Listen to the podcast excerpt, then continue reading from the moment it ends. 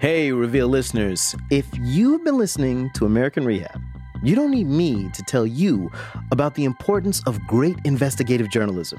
It really helps us when our listeners rate and review us on Apple Podcasts. It's so easy to do, and it helps others find our show. So we've got a bonus. For the next 200 people who review us, Reveal tote bags. Like our t-shirts, they're simple and elegant, dark blue with the word FACTS written across the front in bold type. So here's what you got to do. Text the word REVIEW to 474747, and we'll give you instructions on how to get one while supplies last. Again, text the word REVIEW to 474747. You can text STOP at any time, and standard rates apply. And when you leave the review, if you want to tell them that Al Letson is your all-time favorite host, I mean, I'm not going to be mad at that. Thank you so much for your review on Apple Podcasts. It makes a huge difference.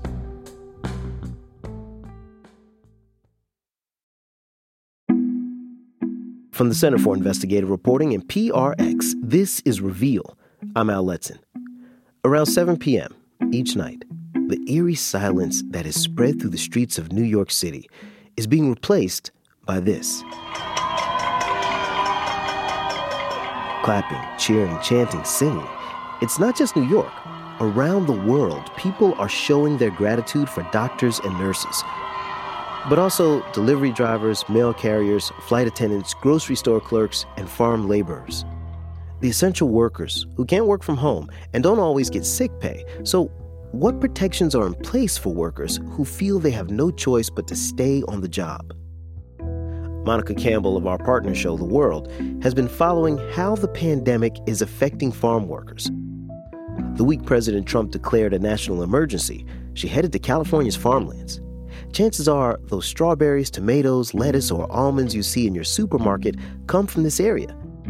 Since that day, she followed the story of the tough choices facing people who make sure we have food on our tables.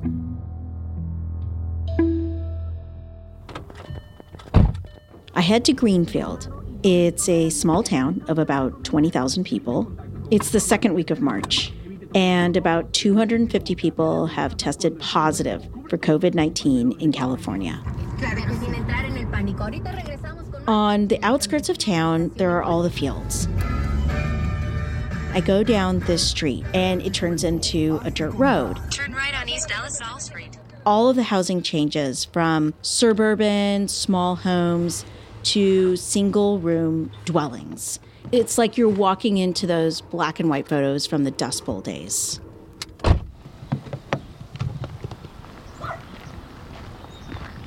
I walk up to one of these structures, and it's a complex of single rooms, one after another, and I count 20. And the building is tan. It's the same color as the dirt, as the earth. And I spot a man outside one of the rooms. Buenos días, tardes. No estoy dando la mano porque ahora estamos de virus. I explain that I'm not shaking hands because of the virus. Nicolas lives in room 13. And he's in his late 20s. He looks older, though. He's worked outside all of his life. ¿En qué trabaja usted? Brócoli, limpias, de todos. And he tells me he works in the broccoli fields. I want to talk about the coronavirus, but Nicolas is more concerned about the rain. If it rains, he can't work, and it all depends on that. Nicolas, ¿usted envía dinero a su familia? Sí, cuando tengo. ¿Cuántos hijos tienen? He has 3 children in Mexico, and the money that he sends home pays for their food and the utilities, anything they need for school. They're young kids, 11, 7, and 4 years old.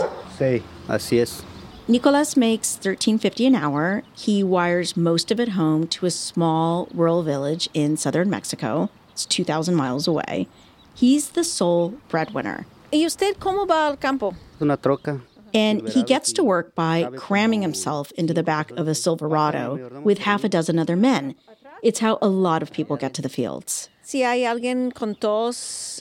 He says the other day, a guy at work would not stop coughing, not for 4 days. Many suspected it was the coronavirus, but they all rode together anyway. ¿Qué opina usted de eso? Está mal, pero pues... porque anda necesitado también, creo, ¿no? Y pues, he figures the guy coughing can't afford to stay home. Si va a quedar un día, pues es un día perdido para él. Nicolas can't just get out of the car and walk to work. If someone's coughing, that's just what's happening.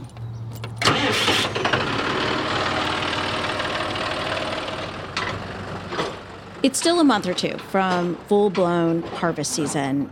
Well, crews are already prepping the fields, and soon they're going to burst with spinach, broccoli, and lettuce.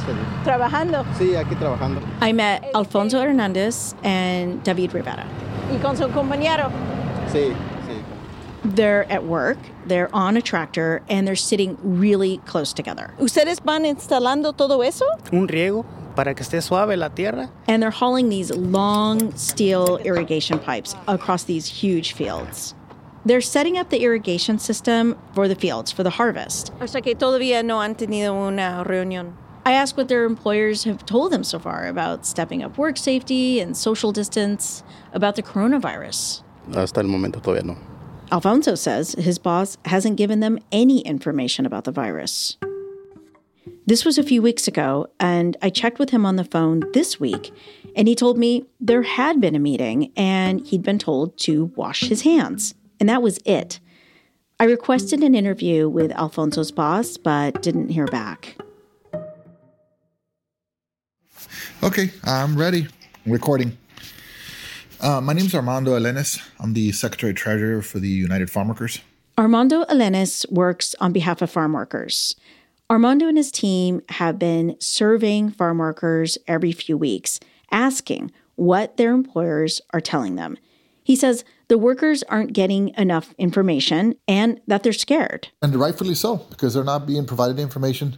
They're scared of losing their money. They're scared of getting infected now. So when the government says they're essential workers, you know, the workers are responding to like, what? Now we're essential? That attitude made a lot of farm workers really angry. Because they were also saying, hey, I'm not immune. I could get sick as well. And some are also very happy that they can continue working, right? But they're very afraid, deeply afraid now of getting sick. The emergency legislation passed by Congress offers up to 80 hours of paid sick time for workers. But this doesn't apply to all companies. Really big companies and really small companies can be exempt from paying out this sick time. That means Alfonso and David are not eligible because Elkhorn Packing, their employer, has more than 500 employees. Many other farm workers are in the same position. I call Elkhorn Packing for comment, but they didn't get back to me. Another issue is health insurance. More than half of farm workers don't have it.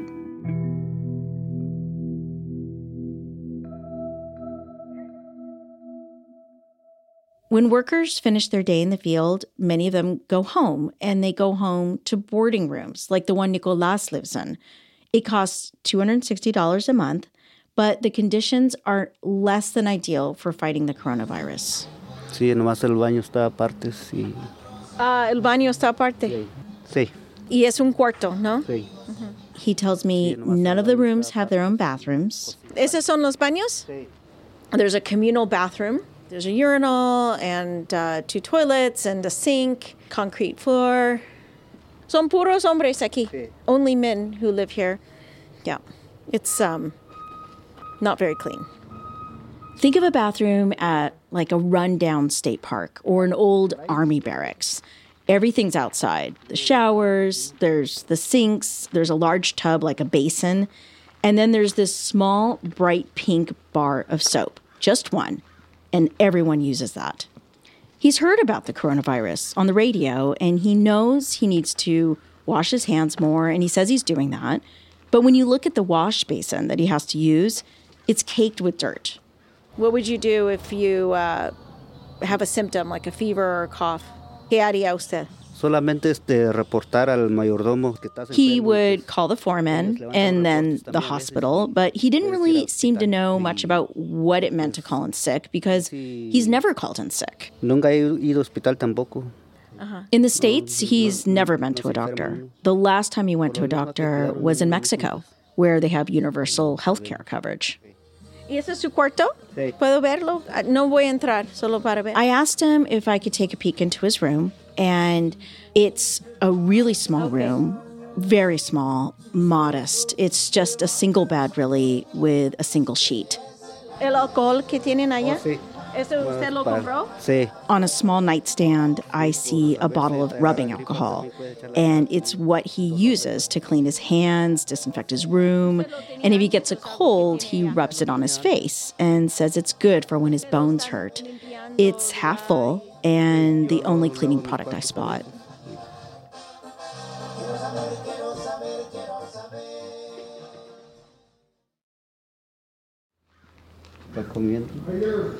How are you?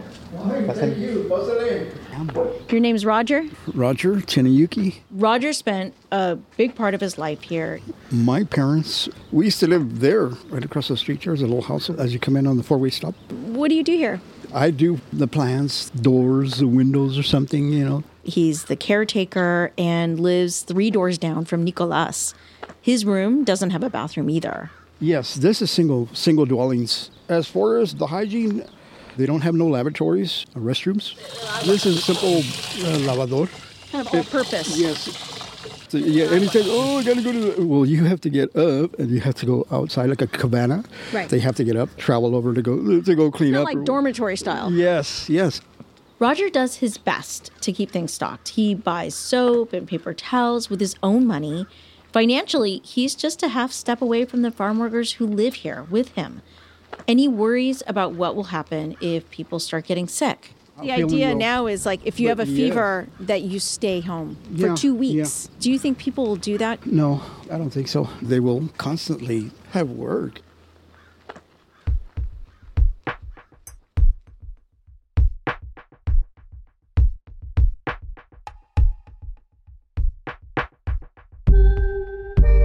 Thanks to Monica Campbell of The World for bringing us that story.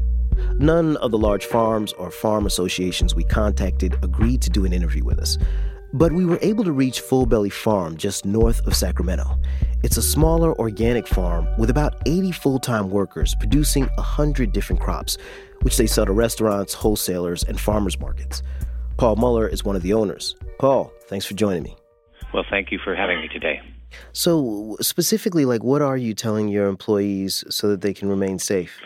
We've talked about washing hands and cleanliness and using gloves when they pick and repeated hand washing whenever they take those gloves off and they come in from the fields.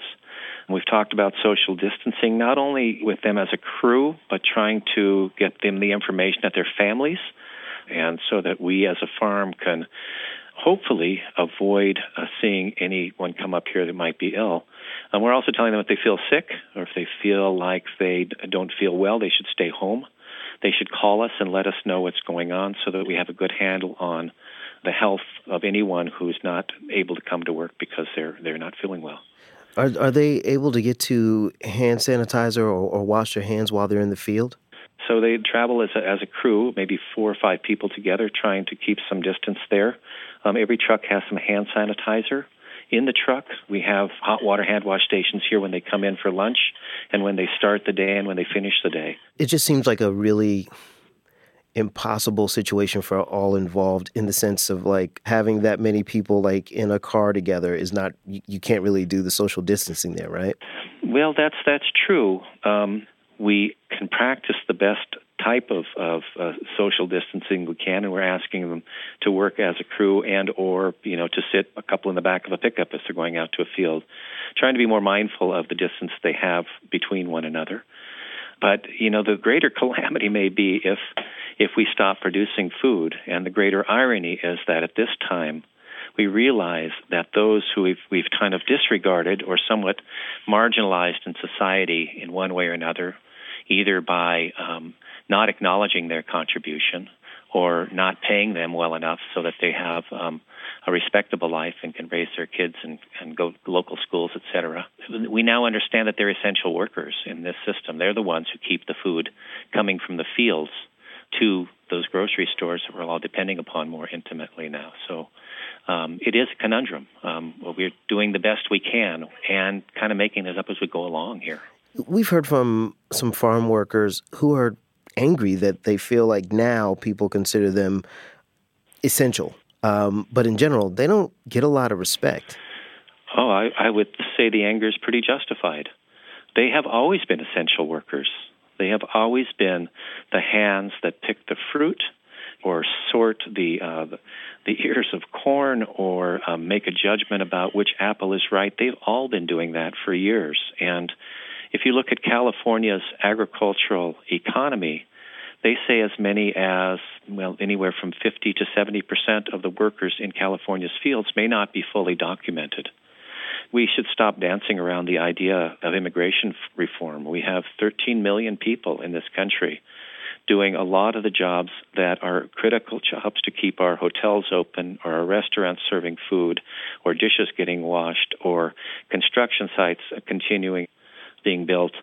They're doing things that are critical to us, and we should stop fooling ourselves and get to the business of allowing them recognition and some status where they're not living in the shadows or living in fear. So you mentioned that a lot of workers are undocumented, and that puts workers at greater risk. How does that affect you as a farm owner? Well, you know, I have to verify. I have to have a Social Security number for every worker we have. I have to verify that they have a card that says they can work in this country, as every farmer does. But I think what it does is it makes everyone in the food system somewhat culpable to what is a lie, and that ultimately erodes the character of anyone who has to farm and live with that lie. If one of the people working on your farm got sick, what kind of health care options would they have? So we pay part of their health insurance, about 50%, and they pay the other half. But we make sure that they understand the process of accessing their doctor and making sure they can use that health care. We ask them to keep us informed of what's going on so we can help them. And then we have to begin monitoring everybody else. Yeah. It is a dangerous situation, so we don't know exactly what we'll do until we are confronted with someone who's sick and then figure out how we deal with that. Are you worried about your farm surviving this crisis? Well, you know, I'm not, in that I know people are going to eat food, and our social contract, what we're in business for, is to grow food. I'm worried that at some point someone will say farm workers can't be out there. And the real process that we're engaged in right now, at the end of March, 1st of April, we are planting our summer crops, as most farmers in this area who grow crops for production are planting summer crops. And those are tomatoes and melons and corn and beans and things that we will be eating, 6 months from now or 3 months from now. It's really difficult to think about how we would say that the farm worker community has to stay home and shelter in place, because there simply would stop being movement of a lot of crops from our California fields. If the government told you to close your farm temporarily, what would you do? Well, I think we have a partnership here. I think all the partners would be picking vegetables and picking what we could. And we'd pick and pack and try and get things to people who need it. And if we can't have our farm workers here, those of us who are able to work here on the farm will still pick what we can, but we won't be able to produce nearly as much as we can with a good healthy crew. So I don't know what we do. Paul Muller is one of the owners of Full Belly Farm, north of Sacramento. Paul, thank you so much for talking to us. Well, you're very welcome. Thank you for your show and what you're doing. Bye. One more note. Paul tells us that he's offering workers up to 80 hours of sick time, which the federal relief package now provides. And the day after we spoke, he sent us a follow-up note.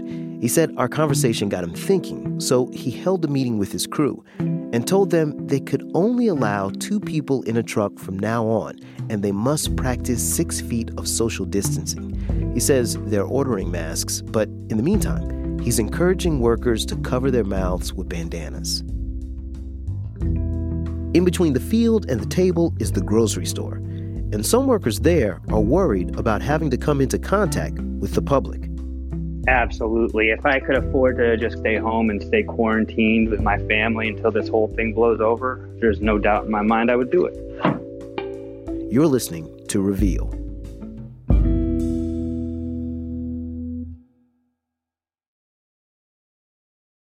Reveal is brought to you by the University of Virginia and the Sacred and Profane podcast. We often hear it's not polite to bring up religion, but we lose so much when we don't talk about religion.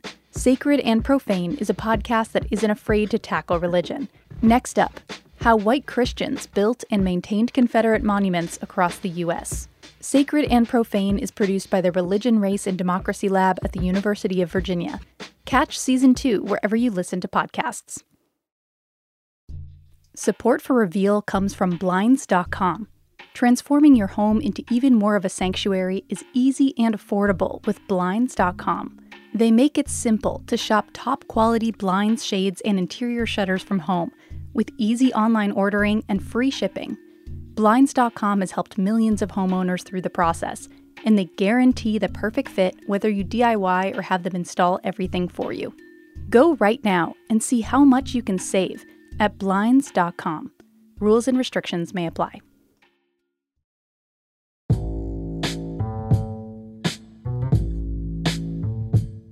From the Center for Investigative Reporting and PRX, this is Reveal. I'm Al Letson. The lettuce and broccoli that are picked by farm workers in California make their way to store shelves thanks in large part to an army of workers inside grocery stores. Right now, as the majority of Americans shelter in place, grocery stores are some of the last remaining hubs of activity, and they're also potential hubs for the spread of the coronavirus. Grocery store workers are on the front lines, designated as an essential workforce by some states. But how well are they being protected and compensated for their role in this fight? To find out, I called up Nathan Tatro. Nathan's 38 years old and works in the produce department at a Winn-Dixie grocery store in Pensacola, Florida. Do you remember the first time you heard about the coronavirus? I do. What'd you think about it?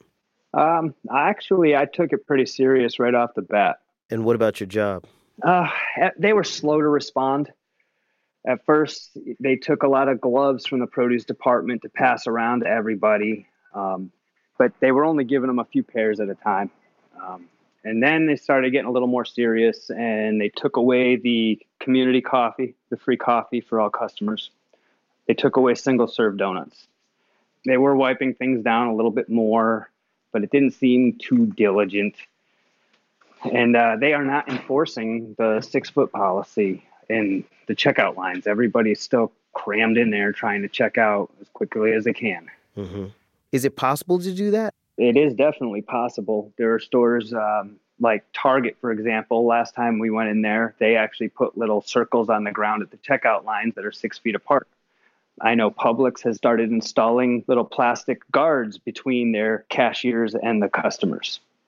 But yet there's not too much going on over at Winn-Dixie. And when did you start feeling sick? 15 days today was when I started feeling sick. I am still symptomatic. I'm not getting better. However, it's not getting worse either. So I guess that's a plus. What are the symptoms that you're having right now? My lungs are very heavy. My wife's having pretty much the same symptoms as I am. We feel like we got those little lead blankets from the dentist just sitting on our lungs. A little bit of a dry cough, congestion. I guess we're lucky enough to not have a fever, any of the other crazy symptoms. So we were just told to stay home. Have you been tested for it at all? That's an interesting question. We cannot get tested. We do not meet the criteria for testing in our area. You have to be over 65 with severe symptoms. You have to have left the country in the past few weeks or had positive contact with somebody who has been diagnosed. So because we don't meet those criteria or the unsaid ones of being an actor, politician, or athlete, we can't get tested, unfortunately. They said 2 out of the 3 symptoms is just not enough right now. And did you tell your employer that you were feeling sick? I did. The day I was feeling sick, I went in and I told my manager, look, I don't think I need to be here. I need to go home. And she said, well, we were told to send you home right away then if you don't feel good. And are you being paid? Do you have sick leave at all? Absolutely not. So when are you supposed to head back to work? Thursday of this week. Thursday. So I'm talking to you on a Monday and you go back in 4 days. How are you feeling? I'm still feeling symptomatic. I don't feel like I'm 100%. That's for sure. but I really can't afford to stay out of work much longer.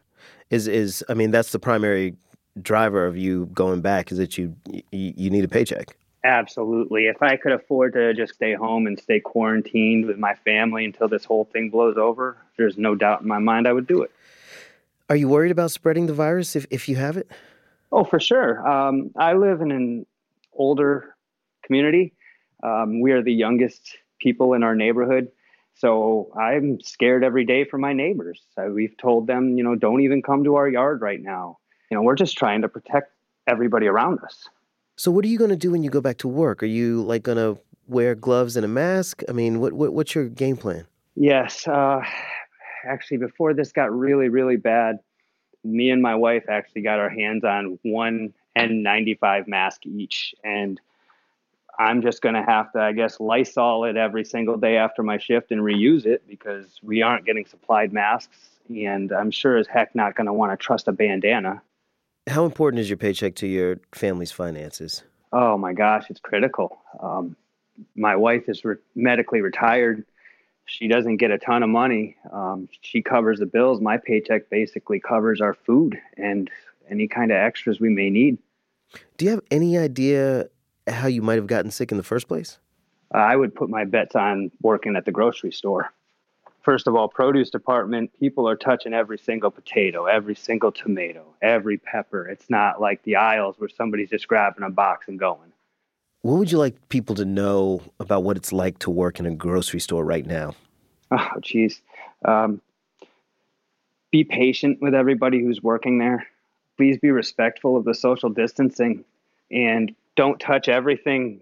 Commit before you actually put it in your cart. I'm just curious that we're in this really, really hard space where people kind of, bless you, where people like yourself have to make really hard decisions. Like, you're not feeling well, but on the flip side, you can't afford to stay home. How does that make you feel? Helpless, lost. We're in America. This is supposed to be the richest and greatest country in the world. Right now, I really don't feel that way. Are you worried about speaking out about the working conditions? I don't care anymore. I'm at the point where I am just so fed up with it that I'm done. It's time for people to just start speaking out about their employers and the lack of care that we're given. We don't feel valued half the time. Nathan, thank you so much for talking to us today, and really, I hope you feel better and take care of yourself. Thank you, sir. I appreciate it. Okay, man. Take care.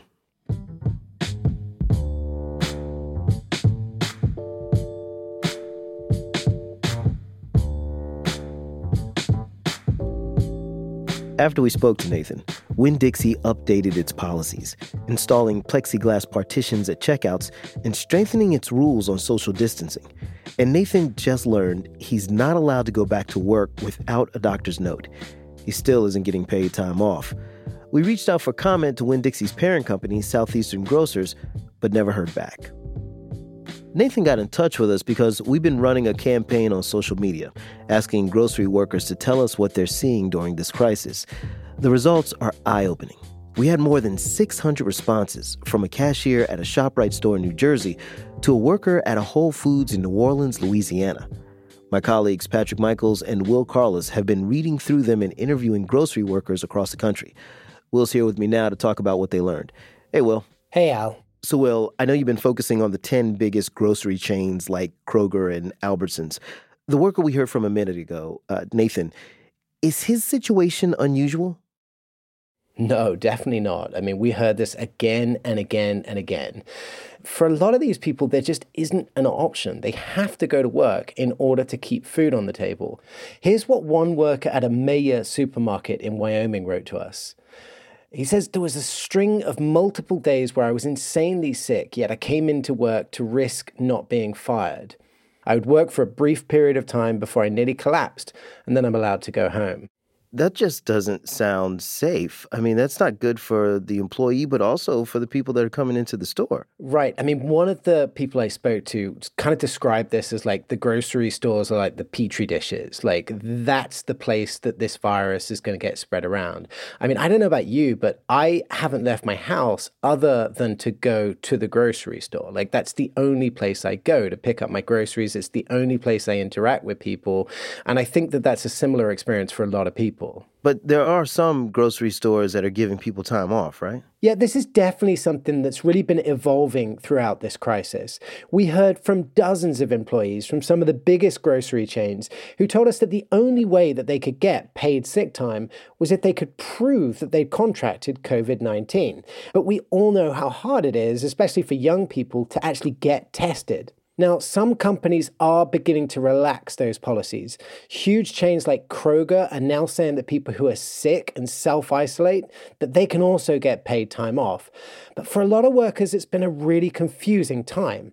We're definitely still hearing from people like Nathan who feel that they have to go to work, even if they feel sick. So what about pay in general? I mean, grocery stores have got to be making a lot of money right now. I've seen some stores like Publix have been making record sales lately. Yeah, so early on, some chains like Whole Foods and Albertsons upped worker pay by $2 an hour, essentially hazard pay. But other companies started off smaller. Take Kroger.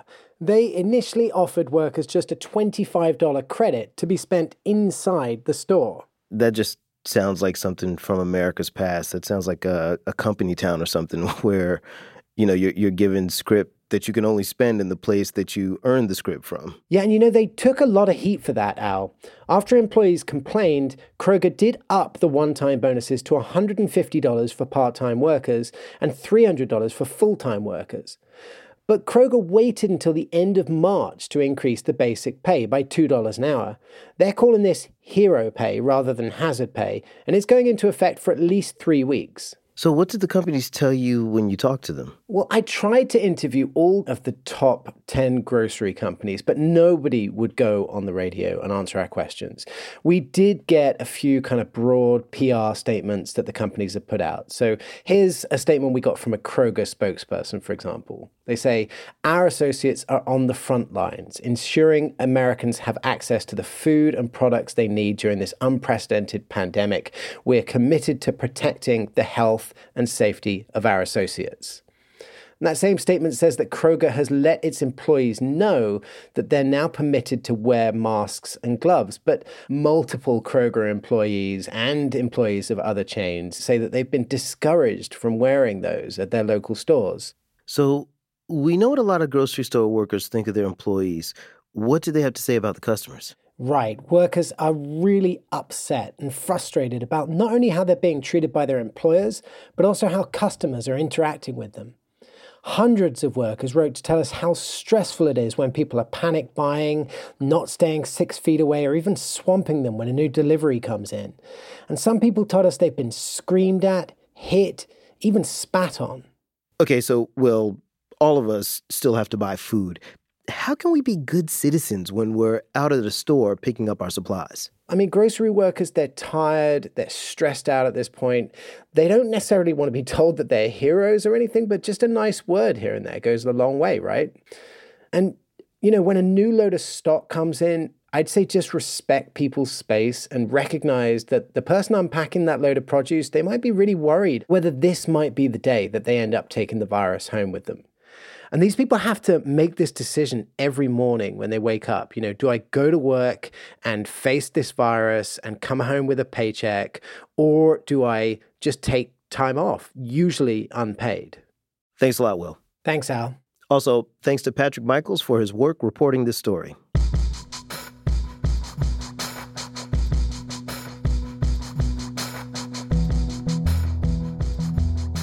In these times of uncertainty, we're seeing people pull together and get creative in the ways they're helping out, especially around basic needs like food. We're going to hear now from one group that's stepping up its efforts to support the community, the Okra Project in New York City. It was founded to fight food insecurity among Black trans New Yorkers, folks that, even in the best of times, are at risk for poverty, hunger, unemployment, and homelessness. E. Ann Field Stewart is the organization's founder. okra is historically been used as a way of, the okra seed would be woven into Black folks' hair during the transatlantic slave trade as a means of bringing food into this new world that we were entering. So okra in our cooking has always kind of represented, vitality and wealth, prosperity, like passing things on, community, that kind of thing. I know it seems like a lifetime ago for many of us, but do you remember when you could just go to someone's house for dinner or have someone at yours? Back then, the Okra Project was bringing Black trans chefs into the homes of Black trans people to cook them healthy, home-cooked meals for free. It can be nice to have, someone in your home to cook for you. That's a love language for so many Black people. And in our community, I think cooking is a huge way of saying, I love you, I extend grace to you. And so we thought, rather than kind of, making meals and just sending them to people, what is it like to actually have that luxury of having a private chef? Not only is the community building happening in the kitchen with folks who are really getting love handed to them on a plate, we also then can connect them to hey, I actually need help in these other areas of my life, and here are all these other organizations full of people that look, love, and live like you that can help you as well. So you create the Okra Project. You guys are going around serving love on a plate. I love that. That's amazing. So you're going around serving love on a plate, and then the coronavirus hits. So how have you had to change your operation because of that? Obviously, in moments like this, like this world that we are now living in, we've had to shift how we do things and what we're able to do. But the heart of what we always are trying to do in the Okra Project, there is a need, meet it, and make it easy, accessible, and free. That we go to the grocery store, we buy as much as we can, or we have incredible people such as Dig In or other local community organizations who have donated food to us. And we put packages together, put them in a car service, and have that car service take the food directly to the person so they can get it right out of the back seat. So that's sort of the best way that we found to stay connected to people and make sure that people are fed and have the resources they need to cook for themselves without actually having any sort of contact or exposing anyone. And it's been really difficult. The other day we got a donation that was all fresh fruits and things like that. And so we were we have to get, this has to go today. And it was fully filling my living room. And so we found someone with a car. We filled the back seat with all kinds of groceries and things like that. And basically just went around and created sort of the Okra Project drive-through grocery store, and folks could basically, come out of their house. We didn't have to have contact because we could talk from the front of the car and just say hi to everyone, and people could just get the groceries they needed. So that was some of the immediate responses that we got. Anything we had left over, we donated to the California Center, who are doing incredible work right now as well to protect our youth. And so, it's been insane, but it's been really valuable to sort of know that people are still contributing to our organization and trusting us to help the community. Thank you for the work you do, and thank you so much for taking the time to talk to us. We really appreciate it. Thank you so much. You can find out more about the Okra Project at theokraproject.com. Bringing people together, that's one of the things air travel does best. But the industry's been hit hard by the coronavirus. When we come back, what it's meant for flight attendants who are still flying. You're listening to Reveal.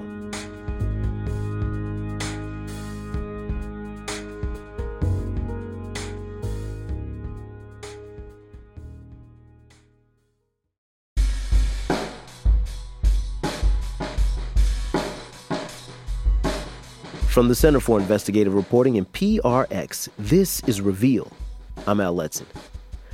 One of the industries hit hardest by the coronavirus is air travel. The number of planes and passengers in the air is way down. In the last week of March, air carriers flew less than half the number of flights compared to the same time last year. And the federal government is stepping in, promising airline companies $50 billion in grants and loan guarantees to keep them in business. So I was a flight attendant during 9/11, and I saw up close how the industry changed almost overnight. Of course, the security got more intense, but there were other things too, like how we treated each other. Everyone, flight attendants and the public, looked at each other suspiciously. It was a hard shift to make. I wanted to know what it was like flying during this crisis, so I reached out to a flight attendant who started flying about a year ago. I love the job. It's a great job to, you know, see different things that you never even think of visiting in your life. And especially if you're a good people person, I love speaking with people. It's a perfect job for me. This is Jay, and we're not using his full name because he's worried about losing his job.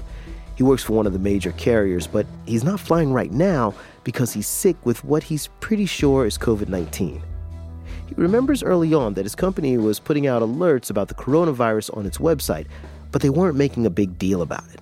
Then one day he went to work, and everything changed. There was nobody in the terminal. It was just a deserted airport. That's when I knew it was real. How long ago was that? I would say in the past 2 weeks, past 2.5 weeks, it started getting really bad. I took a flight that usually would take a lot of people to be on that flight. However, there was only 16 people out of the 200 or so seats open. Only 16 people on the flight. Do you feel the airline was taking the threat seriously? You know, or did you feel like they were watching out for you and the passengers? Not at first, no. I don't believe so. Until it started affecting their pockets, that's when they started actually taking it serious. Did the airline begin changing the way they clean the planes? I used to be a flight attendant, and I remember a lot of times we would have quick turns. So you get in, the cleaning crew comes on, but also a lot of times we were helping the cleaning crew because you just had to move really quickly. Right. I'm just curious if they kind of upped their game with cleaning, given what's going on. Me personally, I haven't seen them spray any of the seats, the customer seats down.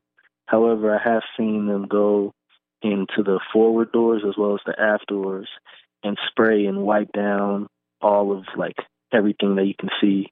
I would imagine, though, being at that forward door and people coming in and you do the whole hello, hello, hello, hello. And the whole time you're doing that, you're watching people going like, do you have it? Are you sick? Are you going to get me sick? Of course. They'll kind of speak with kind of tilted, like their back tilted towards me, mm-hmm. a little more wary of me. Yeah, definitely that happens a lot. So when did you start feeling sick? I started feeling sick 3 days ago. I have a roommate who's also a flight attendant, and he tested positive for COVID-19. And shortly after that, I began having certain symptoms of, you know, night sweats, fever, body aches. And so have you been able to get to a doctor to get tested? No, what I did was I spoke with a doctor via an app called Doctor on Demand, and they interviewed me. And simply off the fact that I've been in contact with somebody, they sent me a 2-week form to stay off of work. This virus has sort of a long incubation period. Do you think you were flying while you might have been sick? Definitely. I definitely think I was sick.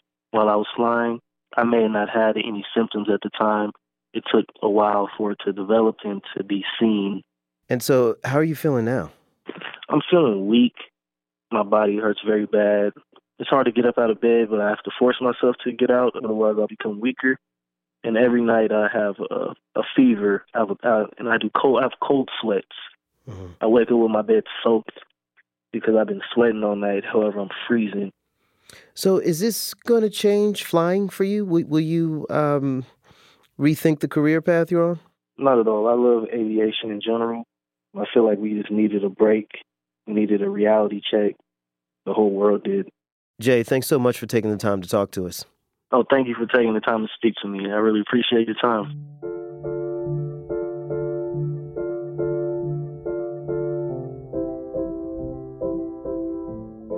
Reveals Melissa Lewis has been looking at how airlines are responding to the coronavirus. And Melissa, in terms of spreading the virus, how dangerous is air travel at a time like this?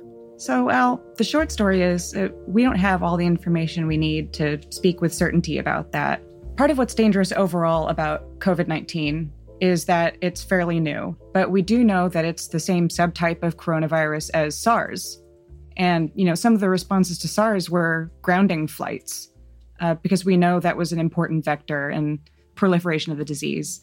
And then, you know, other features specific to COVID-19, like The New England Journal of Medicine published research recently that found coronavirus in air, like they aerosolized it, up to 3 hours later. And they found the virus living on some surfaces, like plastic, up to 3 days later. That sounds like a nightmare in a closed environment like an airplane. Yeah, absolutely. You know, the best guidance we have from the CDC is basically impossible to follow on an airplane. You know, not being within 6 feet of other people. If it's a full flight, you can't really manage that. Washing your hands constantly, you can't really do that either. So we're hearing about all these risks, but how well are the airlines responding to them? Actually, a flight attendant reached out to me a couple of weeks ago about exactly this. She reached out because she was afraid to go to work. She was hearing about all these other people who work for airlines or work in airports who were getting sick, but she wasn't getting any more information from her employer about it. One airport shut down because air traffic control got it. At one point, she actually even saw another SkyWest flight attendant post online that they had tested positive. And again, just heard nothing directly from her employer. So did she ever hear anything from SkyWest? Yes, definitely. She shared documents with me from her workplace. She had emails and bulletins and an FAQ page. There's a whole employee web portal providing updated information, but it was kind of mixed. In part, it was a lot of sources of information to keep track of at the same time. But it was also because sometimes what the company said didn't reflect what she was reading elsewhere. So, for example, on March 4th, a company bulletin said that the immediate health risk from COVID-19 to the general public is considered low. And to be fair, at the beginning of March, I don't think a lot of people were taking it very seriously. No, I don't think I was either. I had just been on a flight and wasn't super worried. But on that same day that she got this company bulletin, the CDC website said this would likely become a pandemic. And the CDC website on a different page was telling airlines that any flight attendant with symptoms, even if they hadn't tested positive for it, should self-isolate. So she decided to call in and speak with someone directly about self-isolation. She had worked sick recently, not suspecting that it was coronavirus. And she was wondering, well, what happens if I feel sick again? The website said that she has to have a symptom and a doctor's note to call out from work and not have it affect her reputation score, it's called. Basically, not to be penalized at work. So she called in and asked what her options are. And the person on the phone told her not just that she'd have to have a doctor's note, but that she'd have to have all of the COVID-19 symptoms, the fever, the dry cough, the shortness of breath, all of it. So when I worked for a regional airline, we fed into one major and that was it. So we only had to go by one set of rules. But SkyWest has agreements with a lot of different airlines. Does she have to keep track of all of those? Yeah, SkyWest actually partners with four majors, Delta, United, American, Alaska. Now, this flight attendant doesn't have to work with all of those, but definitely has more than one to worry about. And each of those majors have their own systems for things like whether flight attendants take out the trash at the end of the flight, how beverage service works, and all that. But now, as these airlines respond to the crisis, and each one updates their policies week to week about things like this beverage service or wearing gloves on the job, it's even more confusing to keep track of. Did you get the sense that this flight attendant was feeling alone, as in she's the only one that has these worries and everybody else is just working and not worried about it so much? She's in a SkyWest flight attendants Facebook group, and a lot of people there are expressing concerns. I mean, a lot of people are also responding to say that they feel perfectly fine and they signed up for this. But a lot of the pushback centers around people saying, you know, they signed up to be flight attendants, but not during a pandemic. One post that really struck me was a flight attendant who said, you know, all he was getting was an extra handful of disinfectant wipes. And he said it felt like the equivalent of thoughts and prayers. But this isn't just a SkyWest problem. We've heard from flight attendants from a lot of airlines who said they also have private Facebook groups or other private online communities talking about their fears. There's actually one specific to COVID-19 that started just 3 weeks ago, and today it has 49,000 members. Wow. So what do the airlines say about these concerns?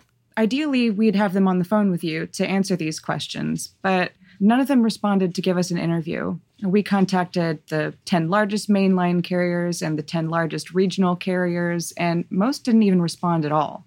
And those that did respond just pointed us to the generic guidance of washing hands and social distancing, like on a web page. And most of the regionals didn't have any guidance posted at all. including SkyWest. So how is it possible that airlines, which are so regulated by the federal government for safety, how come we're not seeing something like that for a public health crisis? So in terms of federal regulation, the Federal Aviation Administration, the Department of Transportation really do have authority to issue emergency regulation in a time like this, but they haven't yet. We asked them to comment, but they didn't respond to our requests either. Aside from these agencies, is the federal government doing anything? Congress looking at any protections here? So they almost did. On March 11th, the House introduced a bill with a provision to create standards to protect workers, specifically workers that either the CDC or OSHA deems high risk from infectious diseases. So that includes healthcare workers, but according to OSHA, it also includes airline workers. But by the time that bill passed the House, the provision wasn't there anymore. And so it wasn't in the $2 trillion bailout that President Trump signed to respond to this crisis.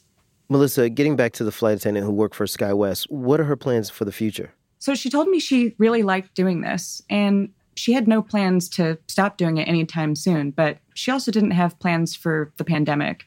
And now she's just not sure what she's going to do. Melissa Lewis, thank you so much for talking to me. Thanks, Al. Melissa Lewis is Reveal's data reporter. She had help on that story from Emily Schwing. The rest of the show was produced by Anayansi Diaz-Cortez and Michael Schiller, with additional reporting from Patrick Michaels. Our editors for this week's show are Jen Chien, Taki Telenitis, and Brett Myers. We had additional editorial support from Andy Donahue, Narda Zucchino, Sue O, and Esther Kaplan. Thanks to our engagement team, Sumi Agarwal, Bayard Duncan, and Hannah Young. Victoria Baranetsky is our general counsel. Our production managers, Mwende Inahosa. Score and sound design by the Justice League. Jay Breezy, Mr. Jim Briggs, Fernando My Man Yo Aruda, and Claire C. Note Mullen. They had help this week from Amy Mustafa and Najib Amini. Our CEO is Krista Scharfenberg. Matt Thompson is our editor-in-chief. Our executive producer is Kevin Sullivan. Our theme music is by Camarado, Lightning. Support for Reveals provided by the Reeve and David Logan Foundation, the John D. and Catherine T. MacArthur Foundation, the Jonathan Logan Family Foundation, the Ford Foundation, the Heising Simons Foundation, the Democracy Fund, and the Ethics and Excellence in Journalism Foundation. Reveal is a co-production of the Center for Investigative Reporting and PRX. I'm Al Letson, and remember, the only way through this is together.